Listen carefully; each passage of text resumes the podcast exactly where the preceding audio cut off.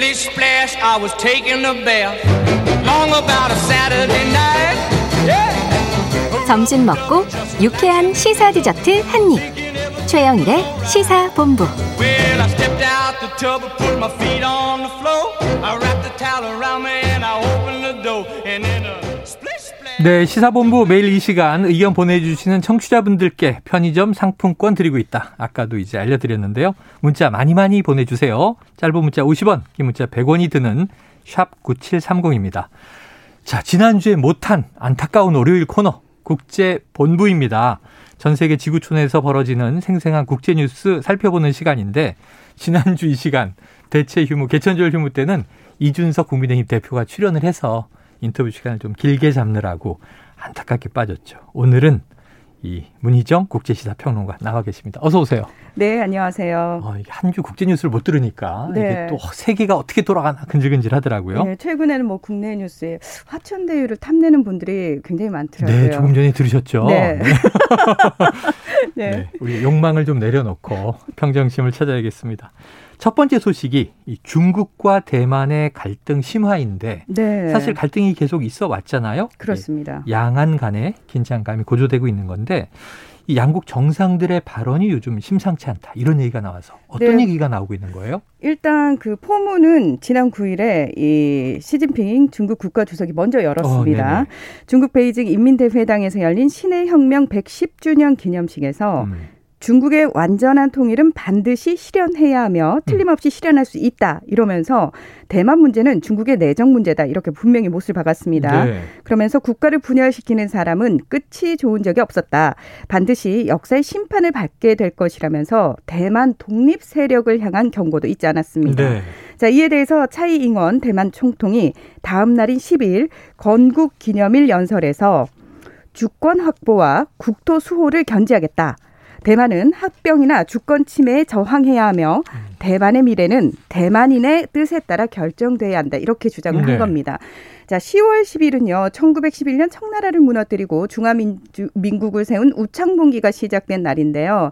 중국에서는 혁명 기념일이고 대만에서는 건국 기념일입니다. 중국 대만에서 다 각자 기념일이기는 한데 자 지금 우리가 좀 혼동스럽죠. 그럼 중국과 대만 도대체 어떤 국가적 관계를 가지고 있는 것이냐? 네. 양안이라고 부르기는 하는데 그러니까 지금- 대만 해협을 사이에 두고 네. 양쪽 국가가 마주보고 있잖아요. 그렇죠, 그렇죠. 네. 그러니까 이제 양안이라고 부르는 거죠. 양안 통일, 원 차이나 얘기도 많이 하고 그러면 이제 중국과 대만의 입장 뭐 어떤 것이 같고 어떤 것이 다른 거예요. 네, 일단 사실 얼마 전까지만 해도 시 주석은 양안 통일을 위해서 무력 사용도 불사하겠다고 네. 강경한 입장이었거든요. 음. 그런데 이번에는 우리는 평화 통일과 일국 양제 그러니까 한국과 두 체제죠. 네, 그렇죠. 그리고 하나의 중국 원칙과 구이 공식을 견지하면서 양안 관계의 평화 발전을 추진할 것이다. 이러면서 다소 온건해졌습니다. 네. 뭐 그래도 통일이란 얘기가 들어간 거예요. 네. 자, 이 구이 공식은 1992년 11월에 민간 기구인 중국 해협 양안 관계 협회와 대만의 해협 교류 기금회가 이 하나의 중국을 인정하되 중화인민공화국 중국과 중화민국 대만이 각자의 해석에 따른 명칭을 사용하기로 한 건데요. 음. 문제는 이제 이 해석을 놓고도 지금까지도 약간 의견이 분분하긴 합니다. 자, 이게 이제 중국의 입장이라면 어, 대만 같은 경우에는요, 유연한 대만 독립을 주창하면서 음. 구이 공식의 인정을 거부하면서 정권을 잡은 차이 총통은 네. 이번에도 양안은 현재 상태를 유지하고 평등한 대화가 필요하다 이렇게 강조를 하고 있는 겁니다. 어, 묘하게 여기서 핵심은 이제 구이 공식이 이제 군요. 이게 출발점인데. 구이 공식 우리가 일국 양제 이렇게 부르죠. 하나의 국가인데 두 개의 체제가 서로 인정을 한다. 그런데 이제 두 개의 체제를 인정한다라는 해석이 두 어, 이제 대만과 중국이 다르다라는 생각이 드는데 중국은 완전한 통일 여기 좀 방점이 있는 것 같고요. 대만은 현재 상태를 유지하면서 유연한 대만 독립 아까 언급해 주셨어요.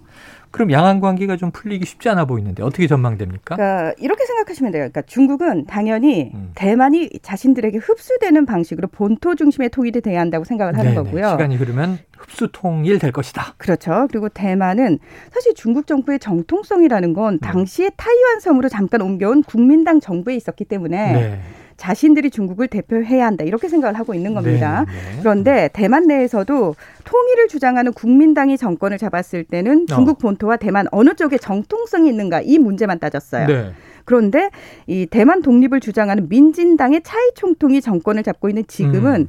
사실 아예 통일에 대한 논의 자체가 불가능하다 이렇게 보시는 게 맞습니다. 오히려 중국 뭐 시진핑 주석 쪽 정부 하보다는 지금 바이든 미국 행정부와 더 상당히 긴밀하게 가- 가까워지지 않습니까? 맞습니다. 그러니까 대만 같은 경우에는 미국이 있어야지 음. 지금의 관계가 유지될 수 있다라고 생각을 하고 네. 언제든지 중국 본토가 대만을 흡수 통일할 거라는 공포감이 음. 있습니다. 게다가 최근에 왜 홍콩이 국가보안법 제정이 되면서 중국이 원래 홍콩도 일국 양제였죠. 네. 민주주의 체제 인정하기로 해놓고 그 약속을 깼단 말이죠. 음. 그 모습을 보면서 대만인들이 사실 공포감을 가지게 된 거예요. 네, 그래서 지난해. 음.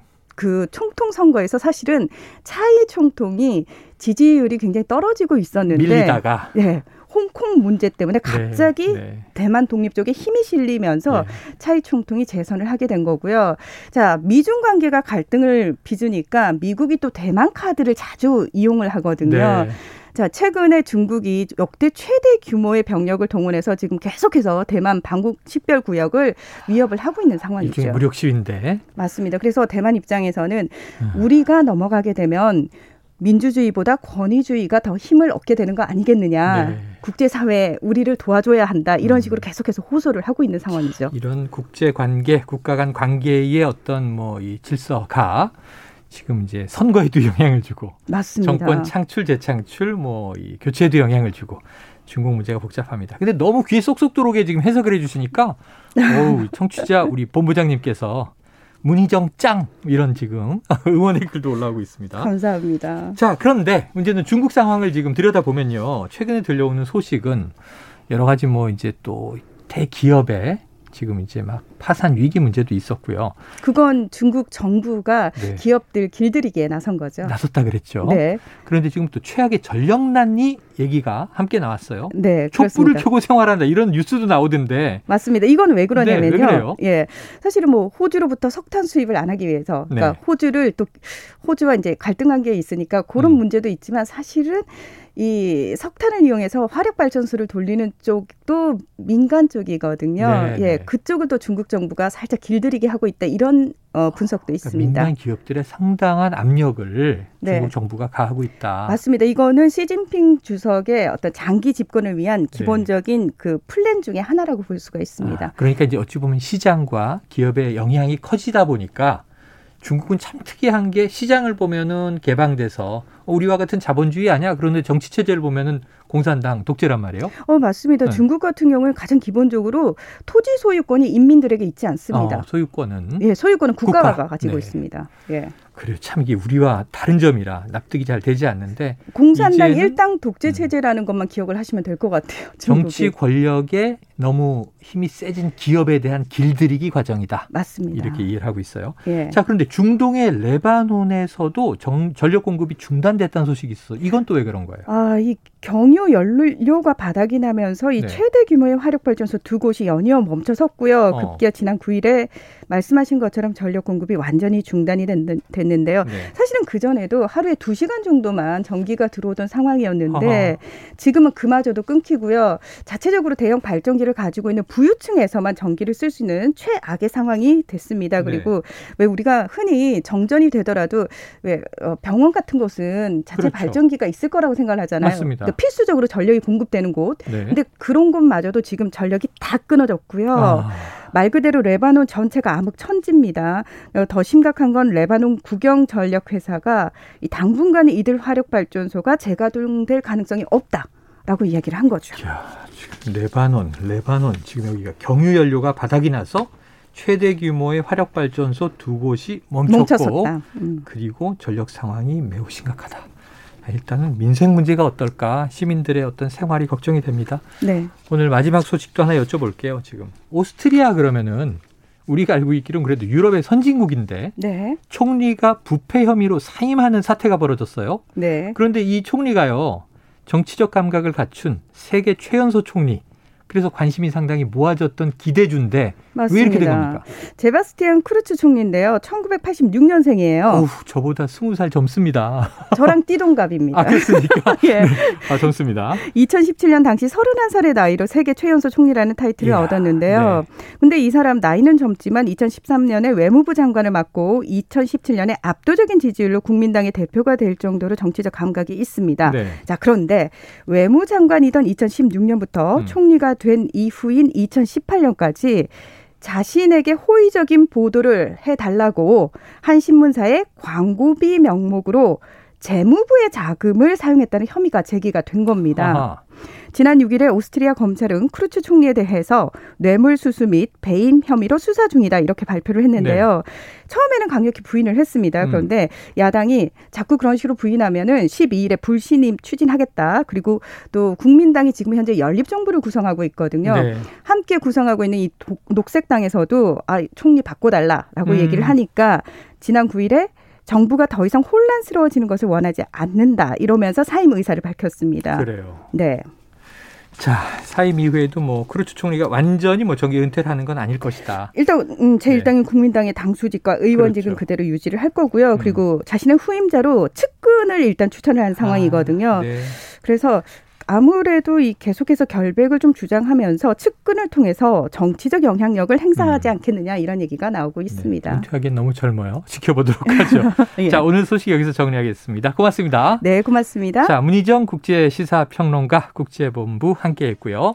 자, 편의점 상- 상품권 오늘 당첨자 불러드립니다. 휴대폰 뒷번호 1361 2628 2399 3253 2883 2123번입니다. 홈페이지를 통해서도 확인하실 수 있습니다. 자, 한글날 대체 휴일의 최영일의 시사본부 오늘 준비한 소식 여기까지고요. 저는 내일 오후 12시 20분에 다시 찾아오겠습니다. 청취자 본부장님들 감사합니다.